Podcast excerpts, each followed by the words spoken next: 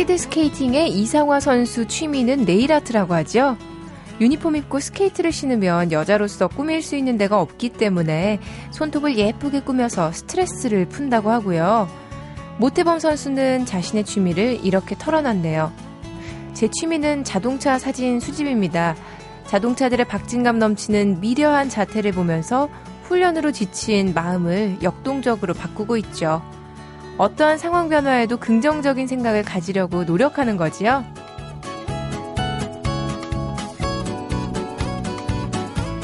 두 선수의 공통점은 즐긴다인 것 같네요. 이상화 선수는 무작정 많이 열심히 하는 것보다 어떻게 하면 즐겁게 풀어갈 수 있을까를 늘 고민한다고 하죠.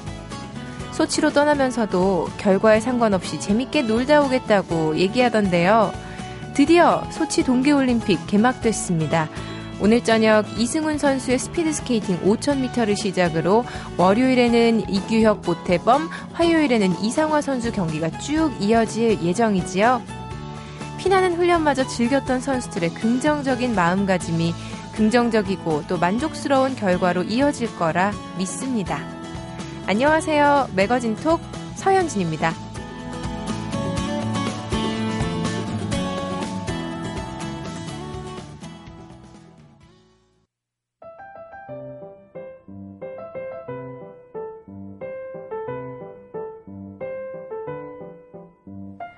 이번 주는 입춘 한파가 우리들 정신을 쏙 빼놨던 한 주였습니다. 날이 좀 풀리긴 했지만요. 봄이 오기까지는 아직 몇 곡에 남은 것 같네요.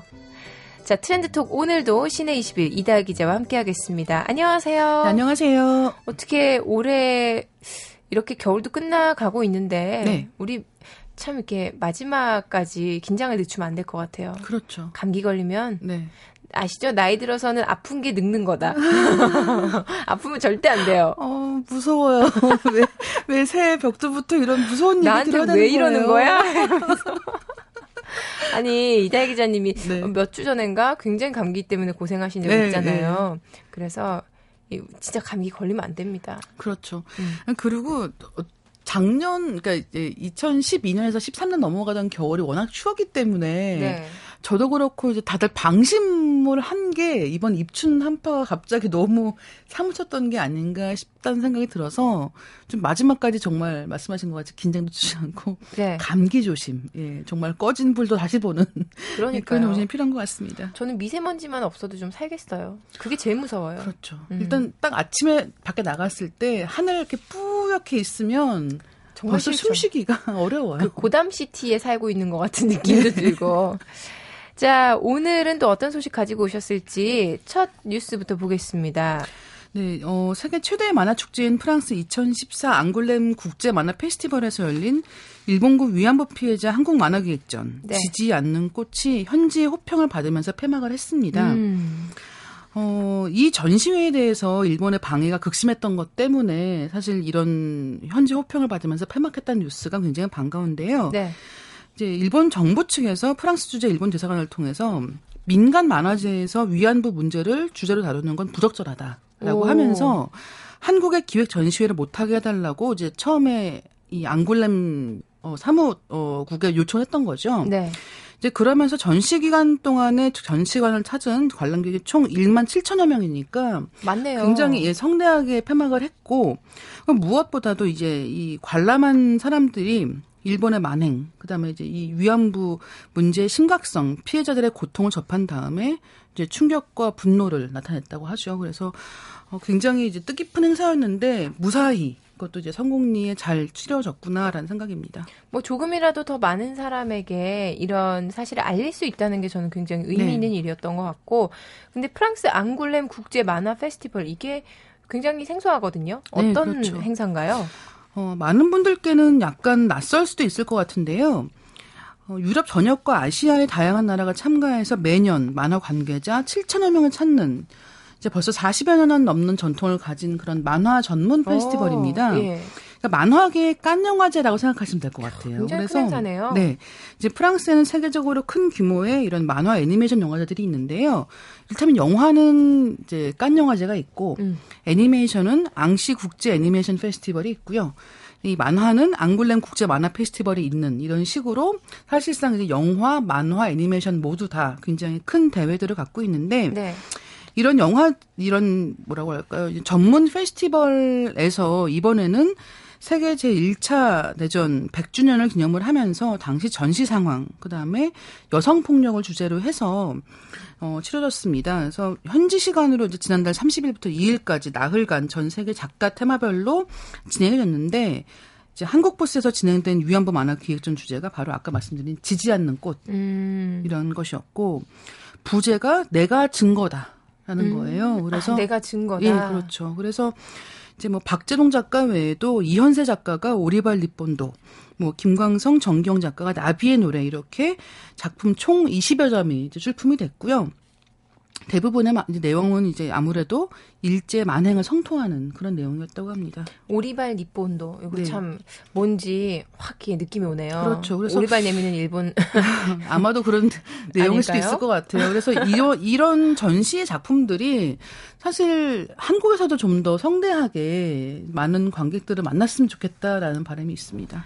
일본 방해가 상당히 집요했다고 들었습니다. 네. 보통 이런 경우에는 워낙 일본이 또 돈을 여기저기 맞아요. 많이 쓰니까 네. 그냥 그렇게 유야무야 넘어가기도 하는데 이번엔 굉장히 통쾌했어요. 그렇죠. 네. 말씀하신 대로 어 일본 만화 애니메이션 시장이 워낙 큽니다. 전 세계적인 그렇죠. 영향력을 발휘하고 있고 네. 이제 프랑스 만화 시장의 3분의 1을 차지할 정도로 굉장히 영향력이 큰 거예요. 우와. 이제 그래서 사실은 이제 이런 사건의 추이를 보면서도 혹시 이제 프랑스 쪽에서 일본에 좀 눈치를 보는 게 아닌가라는 걱정도 있었는데 심지어 이제 일본의 방해가 굉장히 집요했던 거예요.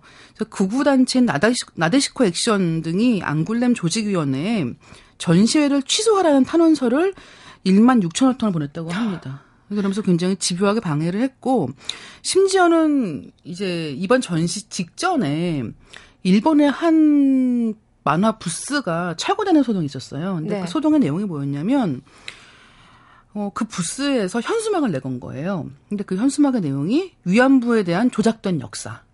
아니 뭐가 조작됐다는 거예요? 그렇죠. 조작하는 건 그들인데. 네, 그래서 이제 이 현수막을 철거를 했고, 그러면서 이제 다 같이 그 전시관도 폐쇄를 했는데 일본 쪽이 이제 표현의 자유를 침해당했다.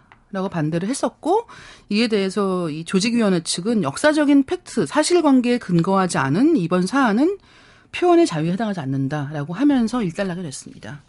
참 멋있네요. 저는 이 프랑스 사람 그 측에 그렇죠. 어, 대응을 보고 네. 선진국은 역시 선진국이구나. 네, 문화 선진국이라는 게 이런 때 쓰는 말인 것 같고요. 예. 그 어떻게 보면 이번 사건을 통해서 좀 한국도 저렇게 됐으면 좋겠다는 바람이 있는 거예요. 예를 들면 많이 했어요. 저도. 예. 그러니까 한국 문화계에서 이슈가 되고 화제가 되는 것들을 보면 돈이 많이 들어간 작품, 네. 예, 그다음에 많은 관객이 보는 작품에 대해서는 굉장히 아낌없는 관심과 찬탄이 이어지지만 사실상 제작 규모가 좀 작다던가 아니면 이렇게 소수자들에 대해서 이야기를 하는 경우에는 사실 아무도 이야기하지 않고 넘어가는 경우가 굉장히 많거든요. 그래서 이번에 이렇게 한국의 문제, 아시아의 문제에 대해서 이제 프랑스 쪽에서 굉장히 좀 시원하게 해결해 준 것처럼 우리도 좀 동아시아 전반의 문제들에 대해서 이런 태도를 갖출 수 있으면 좋겠습니다. 참 통쾌한 소식이었습니다. 이번에는 필리핀 보모 고용 문제에 대한 소식도 가지고 오셨네요. 왜 미국 드라마 보면 자주 네. 나오는 설정 중에 이런 게 있습니다. 중산층 가족의 집에 무슨 사건이 생겨요. 음. 근데 그 집에서 분명히 아이들을 돌보던 보모가 있었는데 보모가 없어진 거예요. 음. 찾고 나서 보니까 이 보모가 사건의 중요한 관계자인데 네. 불법 체류자기 때문에 경찰을 만날 수가 없다. 라고 아. 하면서 생기는 일들이 굉장히 자주 나오거든요. 그런 설정들이 있군요. 네. 근데 이제 이게 한국에서도 볼 수 있는 설정이 되는 것 같아요. 어, 필리핀 보모가 굉장히 인기라고 합니다. 네. 음, 지금까지는 대부분 중국 동포들이 이런 보모 일을 많이 했었는데 최근 들어서 필리핀 보모의 인기가 굉장히 급상승하고 있습니다. 첫 번째 이유는 월급을 비교적 적게 줄 수 있다라는 건데요. 네. 일단 주 5일 입주 보모의 경우에 한국 사람들은 250만 원까지, 그다음에 중국 종포의 경우에도 200만 원 정도까지는 월급을 줘야 되는데 필리핀 보모들은 130에서 150만 원 정도가 이런 임금인 거예요. 내국인에 비하면은 뭐 엄청나게 싼 가격이네요. 그렇죠. 거의 절반 가까이 차이가 나기 때문에 게다가 이 필리핀에서 영어를 쓰니까 아예 영어 교육에도 도움이 될 것이다라는 기대, 기대, 기대들도 있고요. 무엇보다 이제 이런 필리핀 부모들 중에서 굉장히 고학력 그렇다면 대학을 졸업한 경우도 많기 때문에 네. 점점 더 어떻게 보면 수요가 늘어나고 있는 상황입니다. 아니 근데 이렇게 장점들을 쭉 얘기해 주셨는데 뭐가 문제라는 거예요? 일단 필리핀뿐 아니라 모든 외국인 보모 고용 자체가 네. 어 일단 주의해야 될 사안인 거예요. 음. 어, 사실상 우리나라에서 보모 활동을 할 수 있는 외국인이 중국 동포가 유일하다고 봐도 과언이 아닌데 네. 바로 출입국 관리법 때문입니다. 아. 네, 그래서 중국 동포들은 방문 취업 비자를 받아서 이게 이제 H2 비자라고 하는데 이 비자를 받아서 합법적으로 일할 수가 있지만 그 외의 외국인들은 이제 굉장히 조, 복잡한 조건들에 부합을 해야 되는 거예요. 네. 네뭐 다른 외국인 뭐 같은 경우에는 한국 국적이나 영주권을 가진 경우라든가 음, 아니면 거의 없죠. 없죠. 음. 그다음에는 국제 결혼에 의해서 국제 결혼 비자를 가진 경우. 네. 이런 경우에도 자기 가정을 이루어서 생활하는 경우기 때문에 네네. 다른 가정이 입주 가정부를 하기는 굉장히 어려운 상황인 거예요. 아.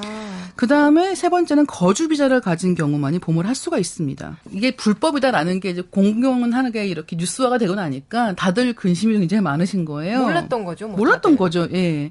왜냐하면 옆집에서 그렇게 하고 있으니까 되나보다라고 생각을 했던 것이지 이렇게 세세하게 법적인 문제까지를 이제 따, 따지진 않기 때문에 문제가 여기까지 왔는데 왜 홍콩 가보시면 네. 그 도심의 센트럴이라는 지역이 있습니다. 알아요. 거기에 일요일에 가보시면 일요일 그 도심 길거리 곳곳에 필리핀 가정부 보모들이 그렇게 많이 나와 있어요. 다들 이제 무리 지어서 놀러도 다니고 맞아요. 고기도 예. 구워 먹고 그렇죠. 공원에서 춤도 추고. 예. 예. 근데 이제 이런 일이 왜 생기냐면 홍콩 내에서 동남아 출신 가정부가 30여 명을 달하는 거예요. 네. 그 중에 절반 정도가 필리핀 출신입니다.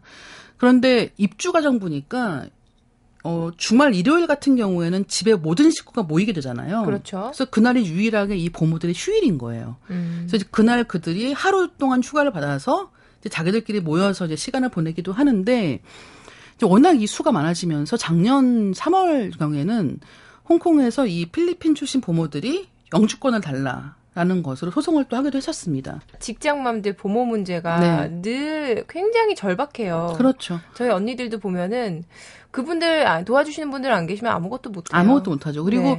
돈이 많이 드는 데다가 믿을 수 있는 사람을 찾기가 굉장히 힘든 부분인 그렇죠. 거예요. 근데 거기에 더해서 지금은 이게 합법인가 불법인가의 문제까지도 걸려 있기 때문에 좀더 예, 정부 차원에서 이런 문제는 해결을 해 주어야 되는 게 아닌가라는 생각이 듭니다. 그러니까요. 경력 단절 그거 하나만으로도 굉장히 참 국가적 손실이 크니까요. 그러니까 말입니다. 예. 아, 트렌드톡 오늘도 다양한 소식 시내 21 이다혜 기자와 함께 만나봤습니다. 다음 주에 뵙겠습니다. 네, 감사합니다.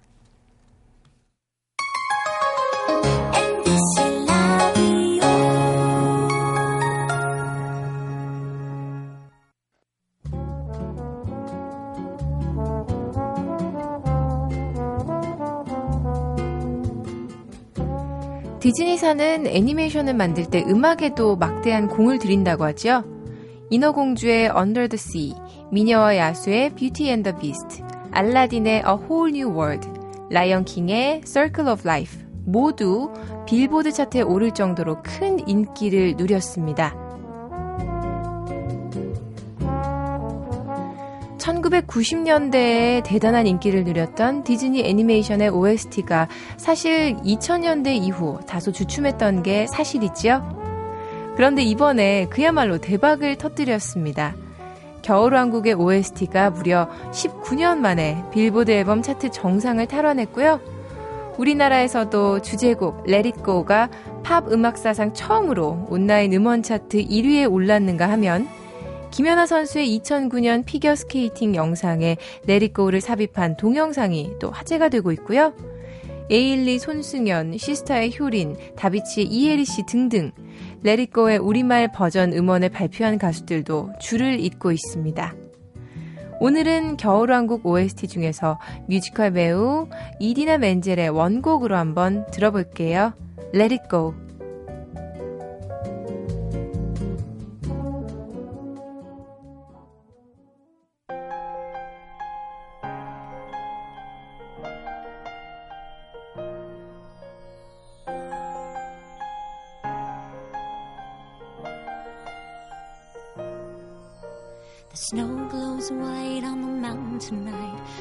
Footprint to be seen.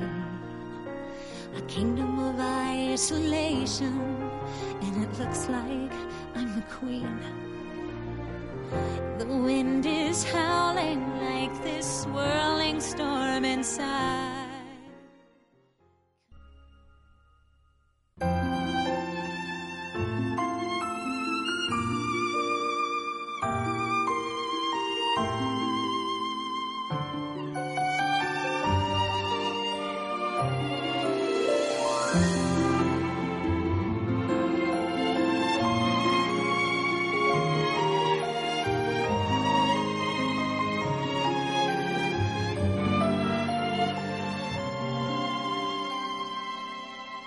라디오 매거진 톡 서현진입니다. 요즘 젊은 사람일수록 손과 몸을 써서 하는 일을 어려워하고 꺼려하지요. 그런데 힘겨운 노동으로만 느껴지는 목수라는 직업을 선뜻 택한 젊은이가 있습니다. 심지어 여자분이시네요. 오늘 톡플러스에서는요, 자신만의 철학이 담긴 작품을 손수 만드는 젊은 목수 유혜미 씨와 함께하겠습니다. 안녕하세요. 안녕하세요. 아, 오늘 주인공이 여자 목수분이라 그래서 저는 어떤 분일까 굉장히 궁금해 하면서 막 혼자서 상상을 했었거든요.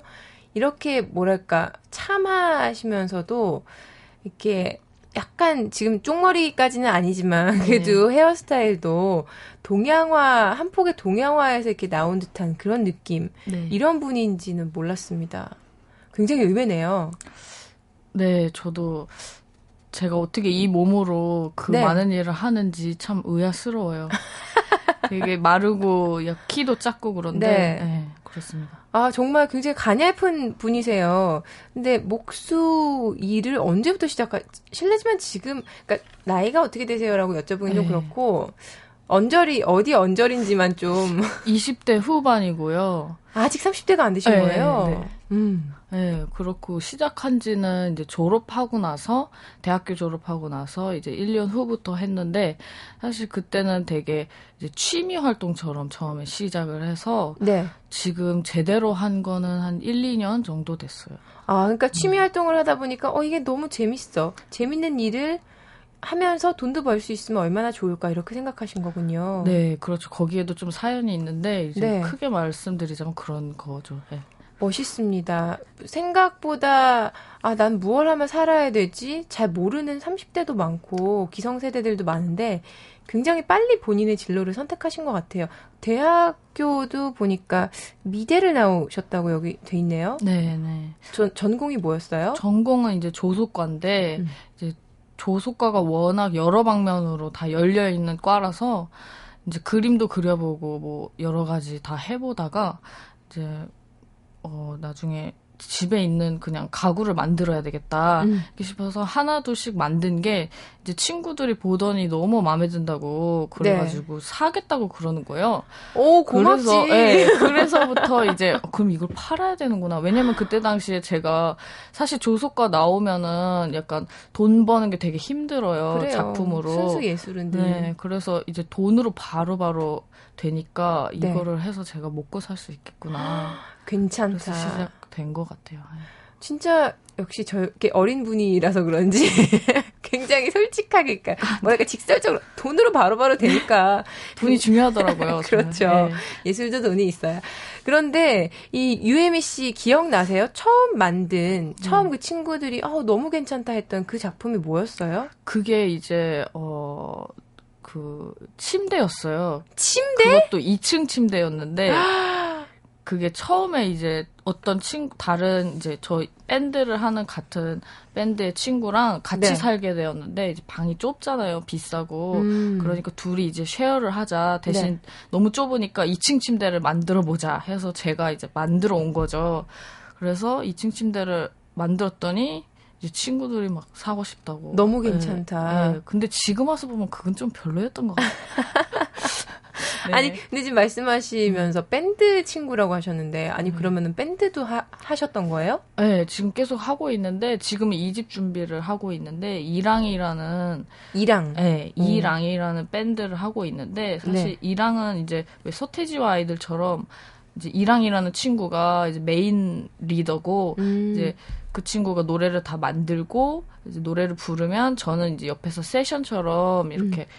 어, 연주를 하고 뭐 같이 코러스 하고 이런 식의 밴드를 하고 있어요. 음, 어떤 악기를 다루세요? 실로폰이요. 실로폰, 네. 어, 괜찮네. 약간 이게 막 밴드 우장창창 하는 게 아니라, 네. 그러니까 어, 어쿠스틱의 약간 조용조용한 그런 스타일이라 약간 여성스러운 느낌? 요즘 젊은 층에서 굉장히 그런 음악들 좋아하잖아요. 네, 노래를 막 진짜 어디 오디션 프로그램에 나오는 사람들처럼 잘하지 않아도 음, 음, 음. 네, 그쵸. 가사나 맞아요, 이런 맞아요. 전달이 중요하니까. 네. 야, 굉장히 그 예술적인 음. 감성이 풍부한 분이신 것 같은데 처음 만든 작품이 2층 침대였다는 게 정말 놀랍습니다. 저는 사실 뭐 그릇이요, 뭐요, 아. 뭐 이런 식으로 조그만 뭐라고 네. 생각했거든요. 선반이요, 이런 식으로. 그래서 2층 침대를 하는 바람에 그 네. 다음 거는 이제 너무 다 쉬워지는 약간 그런 느낌이 있었던 것 같아요. 큰 걸 하나 해내니까. 근데 다시 하라 그러면 못할 것 같아요. 그거 힘들었어. 하나 만드는데 얼마나 시간 걸리셨어요? 그게 6개월 걸렸어요. 그러니까, 그러니까 2층 침대면. 네, 딴거 하면서 이제 조금씩 주말에 남아서 한 거라 오래 걸리기도 하고 혼자서 다 했거든요, 진짜. 혼자서? 네, 그러다 보니까 기간이 오래 걸렸어요. 저는 궁금해요. 매트리스는 사셨을 거 아니에요? 매트리스를 안 샀어요. 네? 그냥 요즘에는 많이 그렇게 써요. 네, 매트리스 없이. 없이? 왜냐면 침대로? 매트리스 자체도 되게, 되게 뭐랄까, 비싸요. 그것도 좋은 거 그렇죠. 사려면 비싸고, 그냥 요를 좀 두껍게 덮어서 사면 아~ 네, 문제 없어요. 대단합니다. 뭐 매트리스를 안 샀다 그래도 뭐 재료 선정부터 망치질, 대패질, 음, 음. 사포질 음. 이런 거 혼자서 다 하신다는 거죠? 그쵸. 혼자서 다 하고요. 가끔 뭐 큰 거 옮기거나 이럴 때는 남자친구 손을 빌어서 가끔 한 번씩 도와주고. 그러면 뭐 보통은 다 해. 같이 뭐 공방에서 일하는 동료나 조수 이런 분들도 없으세요? 없어요. 그래서 되게 외로워요. 사람들이 주변에서는 하라고 이제 뭐 누구 시켜서 일 같이 하라는 식으로 하는데 저는 네. 사실 이제 그 사장하고 직원의 관계가 만들어지는 것 자체가 굉장히 부정, 부정적인 게 있어요. 왜냐면은 이제 서로 너무 의지하게 되고 이제 발전이 없고 약간 아. 그런 경험을 한번 제가 직원으로서 해봐가지고 그래요. 예, 약간 뭔가 그런 건 말고 자, 자발적으로 항상 일을 하고 싶어서 혼자 계속 하고 있어요. 사장님이 유혜미 씨한테 너무 의지하셨나 보다. 아, 이거 나가면 안 되나? 네. 괜찮아요. 네. 근데 정말 이렇게 확고한 그 생각을 가지고서 지금까지 쭉 일을 해오신 것 같은데, 어, 저는 궁금합니다. 뭐, 아무리 조소과 나온 미대생이라고, 미대생 출신이라고 하더라도, 사실 뭐, 말씀하신 것처럼 미대생들이 뭔가, 생계를 굉장히 좀 여유롭게 넉넉하게 책임지면서 작품 활동하기가 쉽지가 않잖아요. 네. 다른 사이드 직업을 가지지 않으면. 아, 그래서 뭐 보석 디자인을 하기도 음. 하고 아니면은 홍대 근처에 막 그런 왜 뭐 DIY 음. 그런 네, 가구점도 맞아요. 되게 네. 많고 그래서 또 더 그런 게 아닐까 음. 싶은데 음. 그렇다 하더라도 가구 제작을 이렇게 전문적으로 배우지 않고서 이게 가능한 건가? 그냥 어느 정도 센스, 뭐 눈대중 이런 것만으로도 그런 게 궁금해요. 지금 아마 들으시는 분 중에 가구 제작에 관심 있는 분들도 많으실 거고. 네, 맞아요.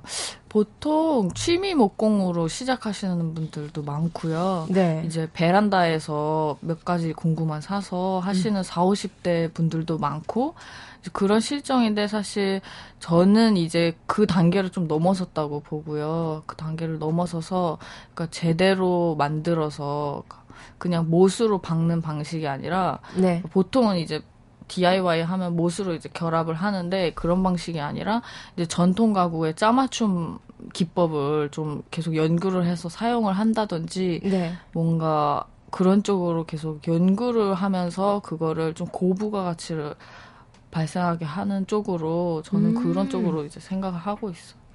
어떤가요? 유혜미의 가구는 이러이러한 가구다. 나는 요런 부분에 굉장히 중점을 두고 네. 뭐랄까 작품을 만든다라고 네. 이야기를 하신다면요? 저는 일단 어 되게 어 스탠다드한 어, 디자인을 갖추고 있으면서도 그러니까 어, 갖출 것만 갖추고 있는 군더더기 없는 그런 디자인을 가지면서도 네. 분명히 다른 뭔가가 있는 그런 디자인을 하고 싶거든요. 그러니까 음. 그러니까 너무 막 요란뻘짝스럽게 다른 네. 가구가 아니라 딱 이렇게 뭐 정확하면서도 좀 남과는 다른 비례라든지 아. 뭔가 다른 요소라든지 그런 걸 넣어서 뭔가 없는 가구 이 세상에 없는 가구를 계속 만들고 싶어요. 그러니까 한마디로 굉장히 어 기본에 충실하고 음, 음, 어느 맞아, 정도 맞아. 이렇게 군더더기 없지만 음, 음. 그래도 뭔가 하나에서 네, 네. 포인트를 주는 네, 그런 네, 가구를 네, 좋아하시는군요. 음, 대부분 만드시는 게 목재 위주로 만드시는 거죠? 네, 그렇죠.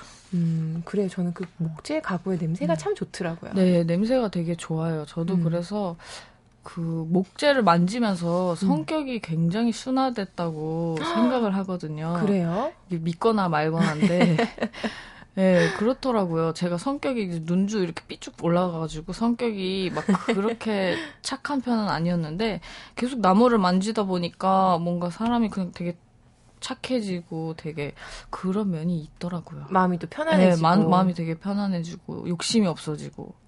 워낙 기다림의 네, 맞아요, 미학을 맞아요. 알아야 하는 작업인 것 같습니다. 뭐 네. 나무로 혼자서 조수 없이 나무로 무언가 작품을 만드는데 얼마나 많은 시간이 걸리겠어요. 네. 궁금하네요. 지금은 어떤 작업하고 계세요?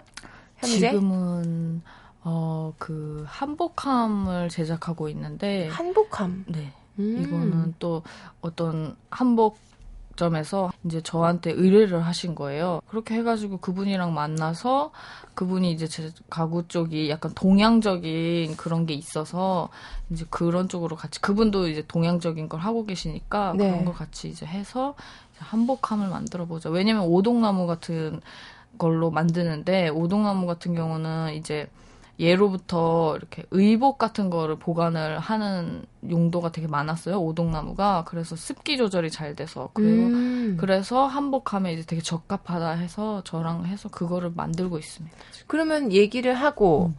그 오동나무 같은 것도 직접 구하러 다니시는 거예요?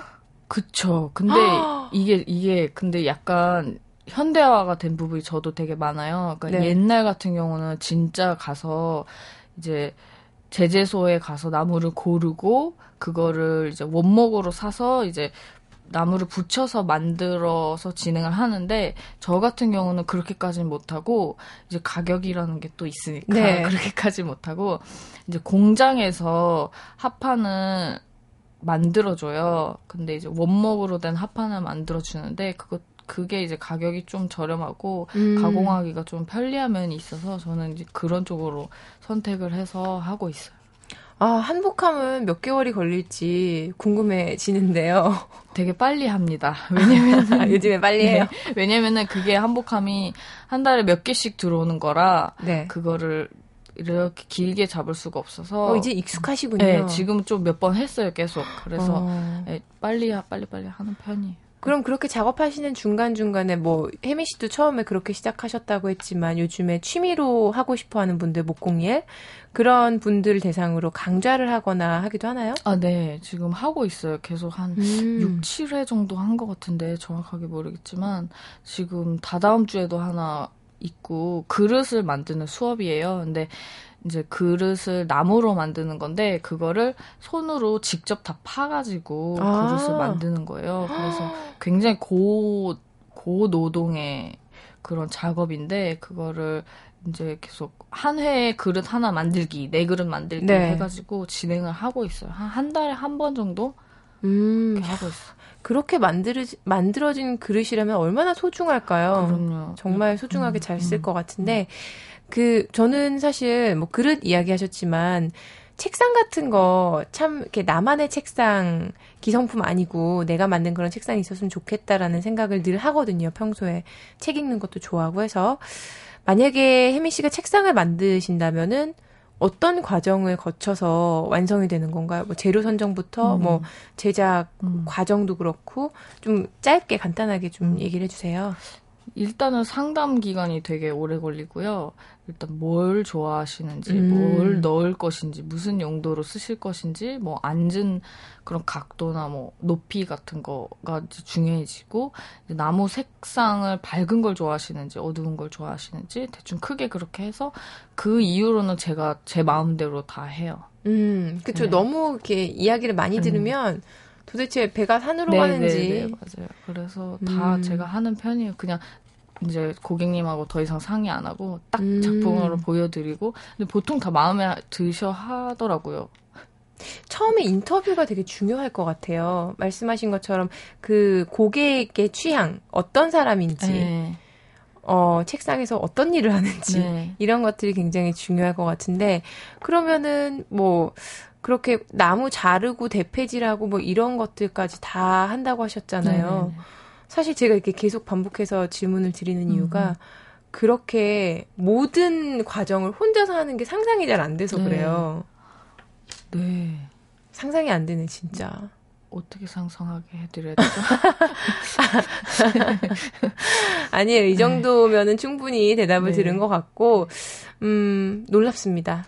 정말 이 작은 연약한 몸으로 그러면 그런 뭐 나무 같은 거는 다 배달을 해주시는 거죠. 그런 것까지 다 혼자서 뭐 운반하거나 이러진 않으시는 거죠? 네, 배달을 받아요. 이제 어 여러 가지가 있는데 직접 가서 제재소에 가서 음. 나무를 보고 골라오는 방식이 있고 음. 아니면은 그냥 작업실에서 전화를 걸어서 어떤 나무로 갖다 주세요 하면은 이제 용달로 음. 오거든요. 두 가지 방법을 적절히 시간이 좀 없을 때는 그냥 시키기도 하고 네. 볼수 있으면은 중요하거나 볼 수 있는 시간이 있으면 가서 직접 골라오고 그렇게. 믿을 만한 그런 원료 공급책이 있어야 되겠군요. 네, 계속 거래를 하니까 음. 이제 아닌 데는 이제 쳐내고 좋은 음. 데만 그런 데만 계속 거래를 하고 있어요. 멋있습니다. 아직 20대인데 이렇게 나름의 시행착오를 겪어가면서 한 발 한 발 뚜벅뚜벅 걸어 나가시는 거잖아요. 앞으로 30대의 나의 모습이 이랬으면 좋겠다. 그리고 뭔가 어 한 업체의 대표로서 그런 포부도 있으실 것 같고 궁금합니다. 계획 얘기해 주세요. 계획이라는 게 저는 사실 거창한 게 없어요. 그냥 사실 동네에 있는 목공소처럼 있고 싶어요. 그러니까 저희 음. 아버지가 그런 말씀을 하셨어요. 자기 어렸을 때는 가구를 시키면은 이제 뭐 한 두세 달 걸리고 그걸 다 짜맞춤으로 그렇게 만들어 온다고. 근데 음. 디자인이 그냥 되게 평범한 게 아니라 자기만의 그런 걸 넣어서 이렇게 되게 봐도 되게 좋게 남과는 다르게 그런 식으로 만들어줬다고 얘기를 하시더라고요. 그걸 들으니까 그게 정말 좋은 것 같아요. 맨날 마주 보는 사람들이고 이웃들이고 네. 그런 분들이랑 같이 하면서 저도 큰 크게 돈을 바라거나 그러지 않고 그냥 저 먹을 수, 먹고 살 수 있을 정도만 하면서 하는 게 저의 바람이자 목표예요. 그래도 제 개인적으로는 지금 유 작가님의 쌀 때 이런 가구 몇 개 사놓고 굉장히 유명해지셨으면 좋겠어요. 그래서 나중에 그게 되게 가구가 비싸졌을 때 친구들한테 자랑하게. 그렇죠. 내가 보는 눈이 이렇게 네, 있었다 네. 이러면서. 감사합니다. 아 앞으로도 정말 바라셨던 대로 동네에서 네. 이웃처럼 정말 소소하게 어, 생활 속의 그런 여러 향기를 가구에 담을 수 있는 그런 멋진 가구 디자이너 되셨으면 좋겠습니다. 아, 감사합니다. 2월의 톡플러스 가구의 예술과 장인 정신을 접목시키고 있는 젊은 목수 유혜미 씨와 함께 했습니다. 아, 그리고 이랑 밴드도 화이팅이에요. 네. 감사합니다. 고맙습니다. 네. MBC DMB 채널 M을 통해 표준 FM 재전송 서비스가 시작됩니다.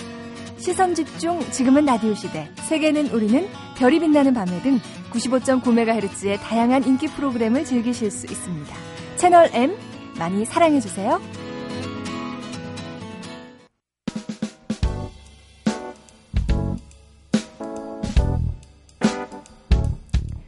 다음 주 매거진 톡은 현대인들의 다양한 취향과 라이프 스타일을 만나보는 스타일 톡 준비됩니다. 패션 매거진 보그 코리아 김지수 feature director와 함께하는 스타일 톡 많이 기대해 주시고요. 지금까지 저는 아나운서 서현진이었고요. 여러분 이번 주에도 함께 해 주셔서 고맙습니다.